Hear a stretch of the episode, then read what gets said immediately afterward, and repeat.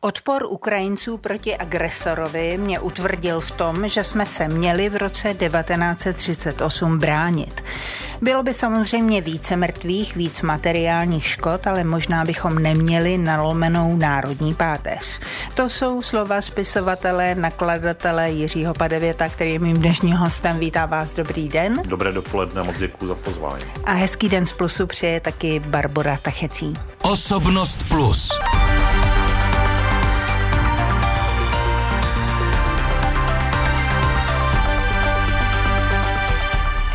Ještě zpět k té nalomené páteři. Kde nejvíc vy, jako spisovatel, pozorujete českou nalomenou páteř? Tak ona se dá vypozorovat minimálně od toho 38. roku, což je chvíle, kdy většina občanů Československa mužského pohlaví, kromě části Němců, kromě části Maďarů, byla ochotná za svoji vlast položit život byla ochotna narukovat, byla ochotna se účastnit té mobilizace, která v podstatě proběhla velice spořádaně, velice klidně a byla ochotna bránit pohraniční pevnosti. A za pár dní jim politická reprezentace řekla, chlapci, my o to vaše hrdinství nestojíme, nestojíme. běžte domů. Hmm, hmm, hmm. Myslíte si, že tenhle přístup, eh, o kterém eh, mluvíte, tedy že je nutný odpor proti agresorovi, i za cenu obětí, že to platí... On odpor bez obětí asi není možný. Někde je možný, třeba když se vám podaří prostě... Může to třeba intelektuální tak. odpor, ale i tak se můžete stát Jasně. obětí toho zločinného spolčení, které na druhé straně. Takže i ty oběti platí to podle vašeho názoru i dnes, eh, nikoli na straně Ukrajinců proti Rusům, ale na straně západní Evropy, po boku Ukrajinců proti Rusům? Já myslím, že to platí v tom smyslu, vlastně v tom pohledu do budoucnosti, protože pokud Ukrajina padne, což doufám, že se nestane, tak možná bude Rusko vyžadovat ty oběti i od takzvaného západu, od Evropy, počínaje Slovenskem, námi, Polskem, pobaltskými státy, Moldáví a dalšími územími. To je jedna z neradostných vizí. Jasně, ale teď v průběhu eh, toho boje já o tom mluvím, protože když jsem si pročetla tu slavnou v úvozovkách výzvu pro míra spravedlnost, tak eh, tam se píše mimo jiné, cituji, plán podpory boje do posledního muže je fanatický a nepřijatelný. Je neuvěřitelné slyšet hlasy, které říkají, že se ani jadernou hrozbou nemáme nechat odstrašit. Konec citace. Tak co byste autorům téhle petice vzkázal? No já bych se jich především zeptal, jestli pokud by sem přišel agresor a teď jakýkoliv agresor, ať už by to bylo Rusko, které je nejpravděpodobnějším agresorem vůči Evropě, nebo někdo jiný, jestli by nebránili své blízké, jestli by se prostě vzdali, jestli by začali vyjednávat, jestli by se zachovali jako část politické reprezentace právě v roce 38, hmm. nebo jestli by se zachovali jako v roce 68 a jestli by prostě nebo takhle, proč by nebyli ochotni za svoji zemi a za svoje blízké bojovat? Ještě e, zvláštnější je ta představa, že jakákoliv země, která je majitelem eh, jaderné zbraně či jaderných zbraní. Je automaticky agresorem.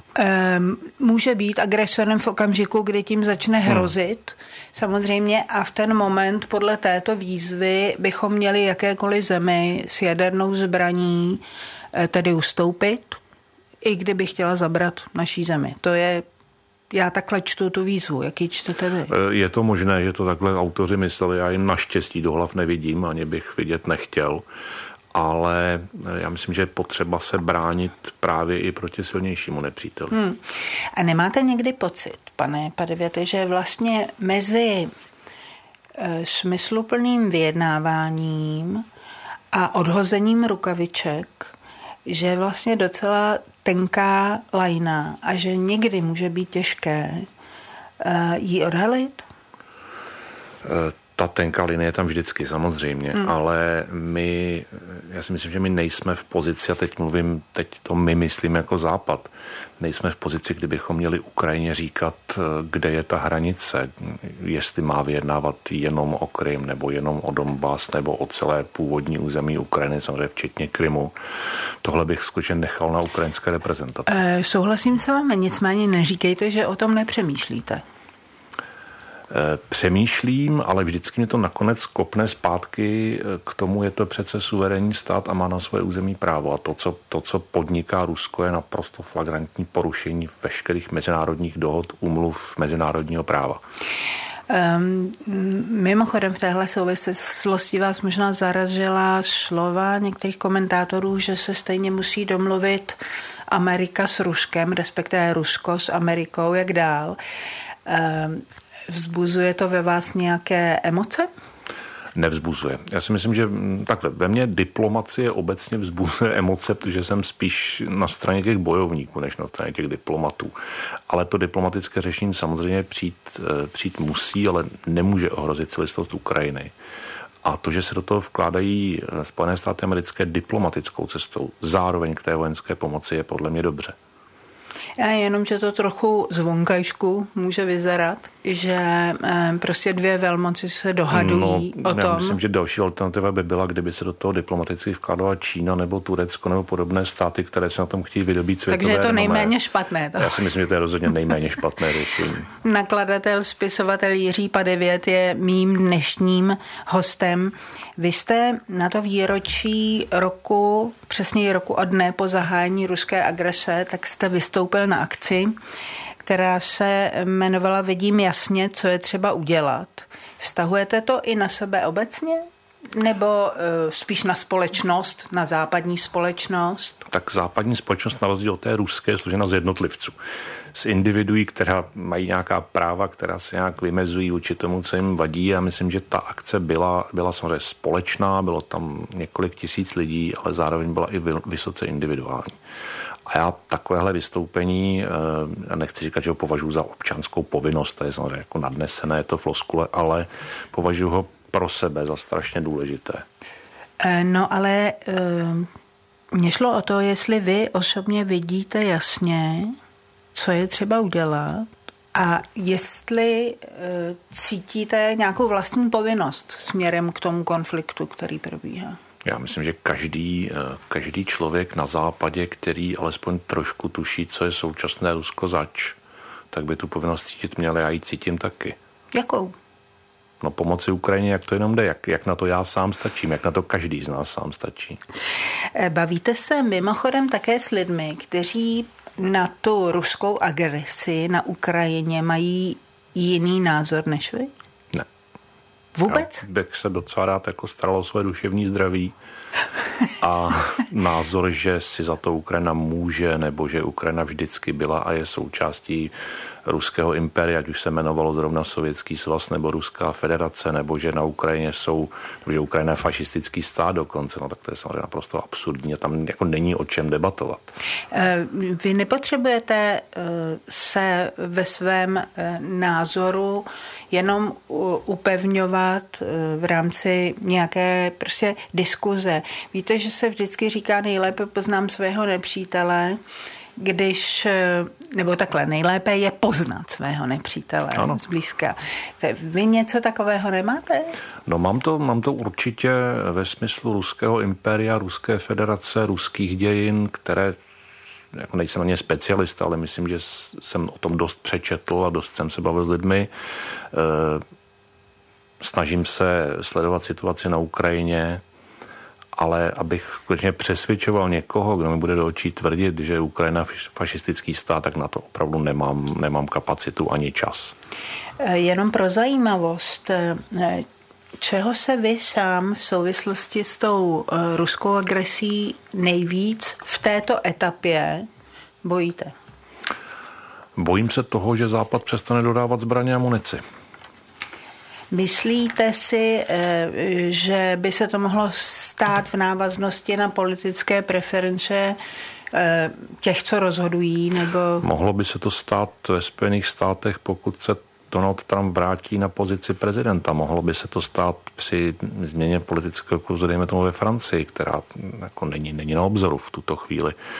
Ale v každém případě se domnívám, že Rusko jako vždycky eh, investuje obrovské prostředky do toho, aby Západ poškodilo dezinformacemi, eh, různými kampaněmi, podporou různých extremistických hnutí, tak, jak to dělalo ostatně i před válkou na Ukrajině. Eh, cituji vás, pane Padevěte, Základní prvky fašistického státu Ruská federace zcela jistě splňuje. Je tam kult silného vůdce, je tam naprosto potřená jakákoliv politická nebo intelektuální opozice, režimu se dají přičíst politické vraždy i vojenské agrese. Čím si vysvětlujete, že to Rusům nevadí? Tak ona to tam, tam je asi potřeba pochopit, že Rusko je něco jiného než evropská civilizace, tak jak ji známe a hmm. prožíváme my. V Rusku, pokud, mluvili jsme tady o té individualitě, v Rusku pokud nepatříte k nějakému silnému klanu, tak neznamenáte vůbec nic. A taková ta tradice vypjatého ruského nacionalismu tady samozřejmě je už od začátku 20. století, který je vždycky spojen s potřebou silného vůdce, který je spojen bohužel velmi často s antisemitismem. A znova se vracím k tomu označení Ukrajiny jako fašistického státu, to je naprosto komické, protože v Rusku je nejvíc neonacistů na celém světě. Jako tak, jako ve státě. Tak, eh, je tam největší neonacistická buňka, no to ona už to není buňka, je to scéna. Je to tak, subkultura. Tak, tak, tak. Mě by zajímalo, jak se ta neonacistická ruská scéna dnes eh, profiluje v souvislosti s tím, eh, jaké hruzy páchají Rusové na Ukrajině? Tak ona není, není semknutá, ale většina z těch neonacistů samozřejmě boj proti Ukrajině podporuje, protože Ukrajinci jsou pro ně podlidé, podobně jako byli Rusové podlidé pro nacistické Německo. A ten, ten ruský neonacismus je vlastně strašně paradoxní, protože tam máte organizace typu Slovanský svaz, jmenuje se to Slovanský svaz a přitom mají uniformy, kde používají symboliku SS. Máte Žirinovského stranu, Žirinovský už zemřel a mimochodem na Žirinovském pohřbu eh, se jeho rakvi poklonil Vladimir Putin stranu, která měla imperiální ambice, která chtěla zpátky Aljašku. Ten slovanský svaz zase volá po připojení Polska, samozřejmě Ukrajiny, Běloruska, vytvoření jakéhosi nového sovětského svazu. Eh, jedna z nej, eh, nejznámějších skinheadských kapel na světě je ruská skupina Kolovrat takže to podhoubí je velice silné. Ten stát se v 90. letech, nebo na přelomu 90. let 21. století se částečně vymezil, dokonce Vladimir Putin v některých svých projevech eh, kritizoval neonacisty. Nicméně ten stát je podle mého natolik zaujat bojem, jednak tím bojem vnějším, to znamená proti Ukrajině v různých těch zamrzlých konfliktech v Gruzii, v Moldávii a bojem vlastně proti demokratické části společnosti. Že na to, aby potíral tyhle ty struktury, už nemá jednak dost sil. A jednak se mu do toho vlastně moc nechce, protože ti skinheadi nebo ti neonacisté za ten stát dělají špinavou práci. Přesně to jsem chtěla říct, že totiž to budí v Rusku dojem, že ta neonacistická scéna je vlastně to, co Putinovi vyhovuje, protože... No minimálně takové to rozmíchávání nepřátelství ke všemu neruskému, i v rámci Ruska, hmm. k těm neruským hmm. národům, které žijí v Ruské federaci, včetně rasových vražd, kterých je tam daleko víc než ve hmm. Spojených státech například. A tam dochází k takovým paradoxům, že si prostě přečtete na některých těch neonacistických webech ruských, že třeba druhou světovou válku záměrně vyvolali američtí a britští židé, aby proti sobě postavili dva árijské národy Slovany a Němce. Hmm. Mimochodem, vy jste zmínil, že Putin se slovně proti neonacistům v různých etapách jakoby vymezoval. vymezil, vymezoval, ale mě by zajímalo, jestli fakticky proti tomu, eh, proti té neonacistické scéně v Rusku něco udělal? Tak někdy na začátku 21. století vznikla v Rusku speciální policejní jednotka, která se měla zabývat politickým extremismem. Já si nejsem jistý, jestli dneska ještě existuje. V každém případě některé ty rasové vraždy byly vyšetřovány. V Moskvě dokonce došlo někdy v roce 2001 nebo 2002 eh, k několika pogromům kde prostě 300, Pogromům na koho? Na, na jinojazyčné nebo jino, na neruské obyvatelstvo, na, na Větnamce, na, na Kazachy. Já jsem kdy, se lekla, jestli na Židy také? Eh, tak ten antisemitismus, ten tam je přítomen jako antisem, antisemitismus je prostě rus, jedna z ruských tradic v podstatě mm, mm, mm. a nabývá různě odporných forem od, od hanobení v tisku až právě po pogromy. Ale tyhle ty akce skinheadů, násilné akce, kde prostě někoho, třeba tržnici přepadne 300, 300 ozbrojenců. Ozbrojenců se noži a baseballovými pálkami, ale to už je něco, co ve společnosti musí nějakým způsobem rezonovat. A já myslím, že k těm, bavili jsme se tady o tom, že Rusko je, by se dalo označit za fašistický stát, takže ono i to rozsévání násilí ve společnosti podobnými bojůvkami, a vzpomeňme na Německo ve 20. letech nebo na Itálii na začátku 20.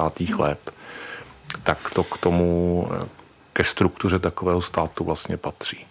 To, aby si lidé zvykli, že násilí je vlastně neustále přítomno, aby měli strach. Myslíte si, nebo takhle, máte informace o tom, pane Padevěte, že v dnešní době, kdy Eh, Rusko se zabývá primárně tou agresí na Ukrajině, takže se k tomu ta neonacistická ruská scéna nějak přidává a nebo si jede ten svůj business as usual, to znamená ty bitky proti eh, cizím eh, národům. Cizo... Já myslím, že obojí.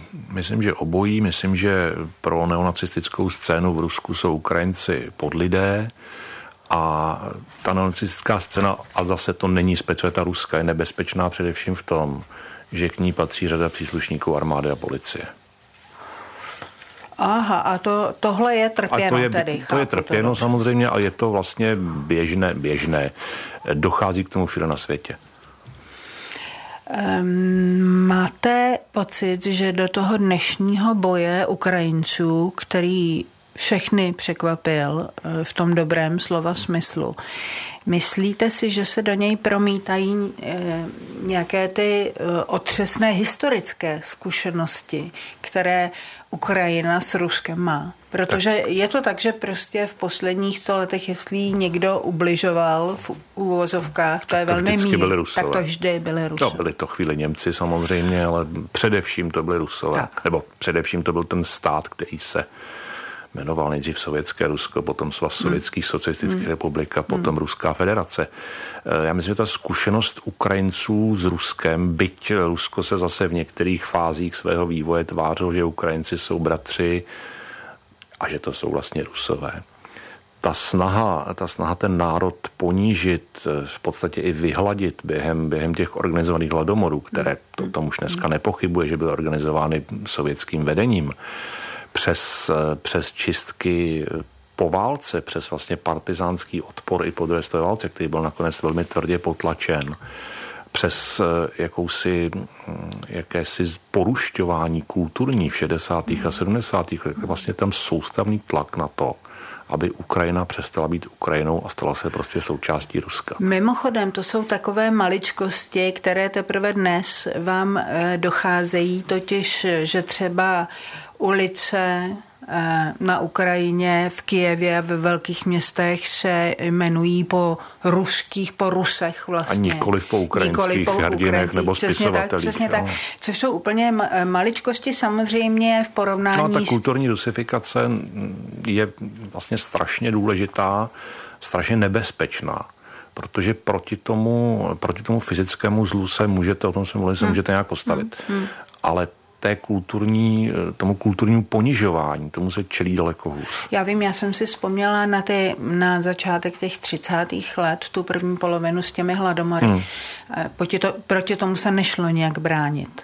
A um, já si, je to tak, že vlastně do dneška si Ukrajinci takovéhle zážitky, jako byl ten hladomor eh, Stalinův, že si to nesou pořád sobě? Nesou samozřejmě. To je stejné, jako si nesou židé po celém světě v sobě holokaust ve druhé, třetí, čtvrté generaci. Každý na Ukrajině má někoho, kdo během toho hladomoru zahynul.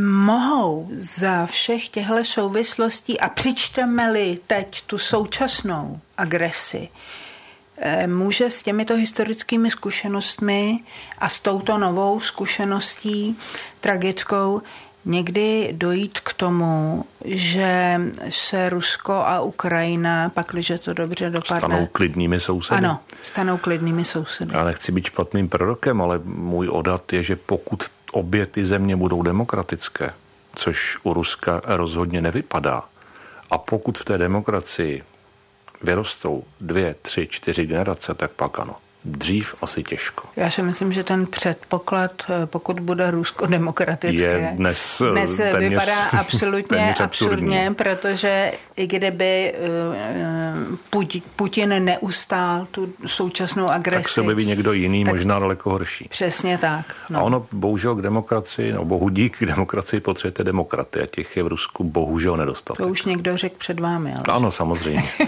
Jiří Padevět, nakladatel a spisovatel je dnešní dnešním hostem osobnosti plus a omlouvám se za tu ránu, to mě právě eh, To nebyla spadlo. střelba? Ne, zatím ne.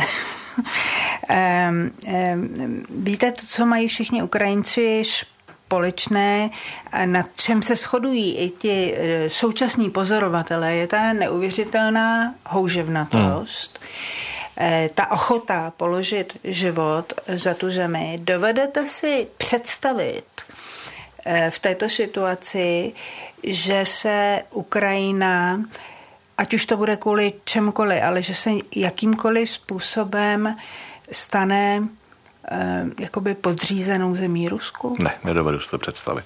Co by tam nastalo? Eh, já myslím, že by tam nastala takhle pokud by nedej bože se Rusku podařilo Ukrajinu celou vojensky obsadit a, a zlomit, tak ji stejně nikdy nezlomí, hmm. protože ty oblasti na východě, kde se dneska boje, nejsou třeba geograficky příliš vhodné pro partizánskou válku. Ale ten západ Ukrajiny pro partizánskou válku velmi vhodný je. A já myslím, že by se ruské zprávě nepodařilo, pokud by samozřejmě nevypalovala celé vesnice, podobně jako to dělali nacisté na Ukrajině, tak eh, by se jí nepodařilo prostě ten, ten národ ovládnout. A Ukrajina dneska je politický národ, který prostě se nevzdá. Tak teď si jenom představme tu fiktivní situaci, ke které bohužel podle mnohých máme ještě daleko, že ta válka nějak skončí. Západ se bez pochyby poučil, eh, ví, že nestačí... Doufejme. Doufejme, tak vykazuje znaky poučení, řekněme, ale uh, už tuší a už na tom pracuje, co na té západní uh, části Evropy se musí eh, kvůli Rusku a kvůli obraně těch zemí udělat. Eh, co si myslíte, že udělá Rusko po konci války? Samozřejmě v okamžiku s tím počítáme, že Ukrajinu nezíská. Tak problém Ruska je mimo jiné ten, že nedovede uznat porážku. Čili pokud ta válka skončí, a já v to pevně doufám, ve prospěch Ukrajiny, tak Rusko stejně nějakým způsobem propagandisticky bude tvrdit, že vlastně to dopadlo pro něj dobře. Něco si vymyslí. Sebereflexe nula. Ne, naprost, naprostá nula. A jak se bude Rusko chovat dál, jestli se skutečně nebude rozpadat na, na nějaké menší nástupnické státy, což eh, nevím, jestli bychom si měli přát, kdyby to mohlo vyvolat ještě větší chaos, než, než je tam mm, teď. Mm, mm.